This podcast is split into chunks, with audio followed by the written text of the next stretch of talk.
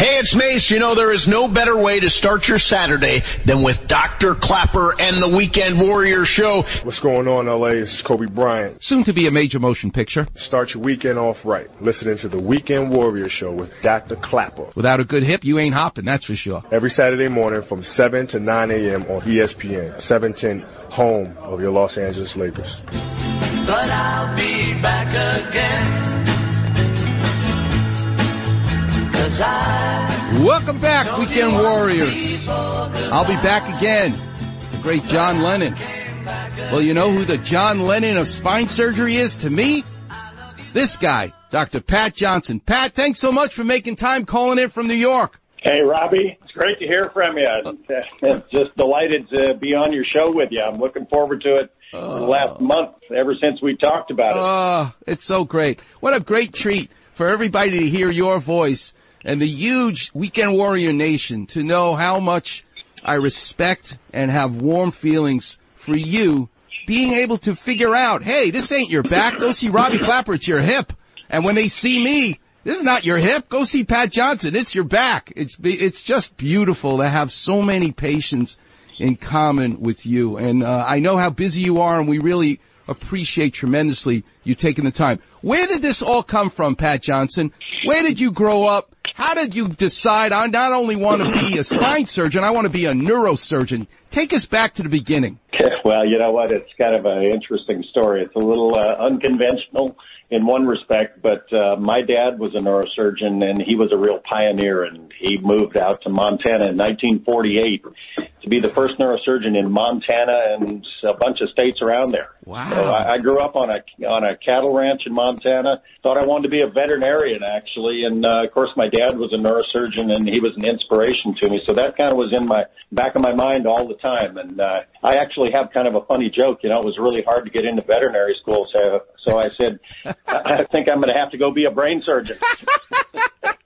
I got to ask you a question though. Where was your dad from? My dad was uh he was an army brat, lived around the world. He was uh born in Arizona back when it was a territory back in 1918 and he lived in Australia and lived in Washington DC and his father was a was a US cavalry officer and he was at the Pentagon and basically lived around the world but mostly in the south and uh you know so he was in Florida and North and Carolinas and that's kind of where he called home in the United States. When was, take me to the moment, Pat Johnson, where you're studying the brain and the tumors and the vascular accidents and all the amazing things that you do once you open the coconut, if you will, take the bone off the top and you're looking at the brain itself. But what was the moment, because it's always a moment, where you fell in love with the, the other part, the lower part of the brain, the spinal cord and working on the spine? What happened? What was it a case? Was it a surgeon? Take us to that moment.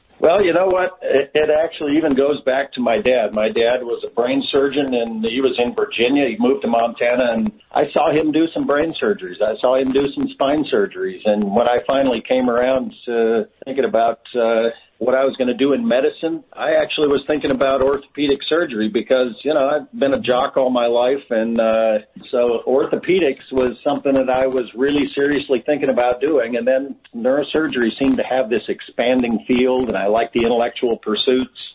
And then, uh, you know, I kind of came back around full circle and, uh, it gets me back next to orthopedics and great guys like you. And, uh, you know, it's the backbone of, uh, it's the backbone of the industry is what I say in neurosurgery. You know, we don't talk about it enough, but I've been in practice for 33 years. You and I are about the same age, so think of the thousands. I've done over 16,000 surgeries. I'm sure you're at 20,000 surgeries or more. But what we, what's so great about this point in our life when people say, oh, are you going to retire? No, I never want to retire because at this point, Pat Johnson, talk about the sixth sense you now have that you didn't have 20 years ago where you you, you listen to a patient talk. You watch them go from the exam room chair to the examination table and you already know. You can almost, like Michelangelo, looking at a block of stone and seeing through the stone and seeing the figure trapped underneath. That your sixth sense, that you can see the nerve, the disc, with, just by touching their skin.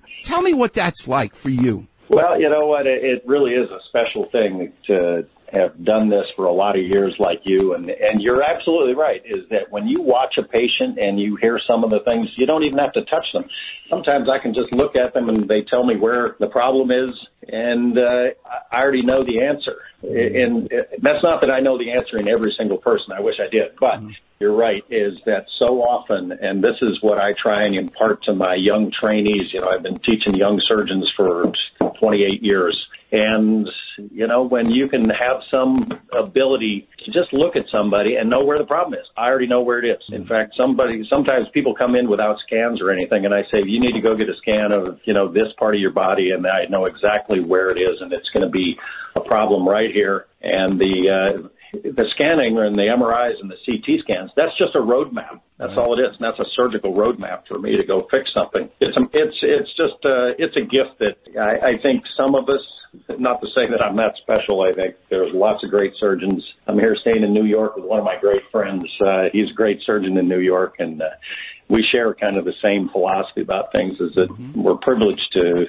be where we are and what we're doing like you. I mean, I have great colleague like you is that I call you up and say, Robbie Klapper, I have a problem with a patient and it's not in my realm. He needs a hip or a thank knee. You, thank you. No, great. It's it's, it's what makes it so. Cedars is just a building, right? It's the people that populate the building that uh, that make all the difference. You know, the jazz great Miles Davis uh, focused not so much on blowing the horn, but his specialty, what made Miles Davis special, was the silence between the notes that he blew, right? That's what he could appreciate. As a surgeon, Pat Johnson, it's actually the invisible stuff that when you open someone up, that it's what you don't see as, as important as what you do see. Take us through what it's like when you see someone who's got a weak calf, they can't get up on their toes, and you know it's a herniated disc at L5S1. Take us through so the listeners can hear your surgery. You feel the skin, you take an x-ray to make sure at the right level. Take us through what it's like, a simple discectomy under your hands.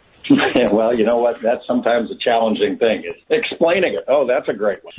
you know, um, it's kind of like you know you heard that thing with Michael Jordan. You know, he could see the shot going in before he ever shot it. You know, that's kind of what you're talking about. And uh, you know, it's it's a neat thing to say. I'm going to make a one inch incision in this person. I'm not going to cut the muscles. I'm going to stretch them over on one side and make a little bit of a, a window opening. And I look inside of the person. I do it through a microscope, and there's a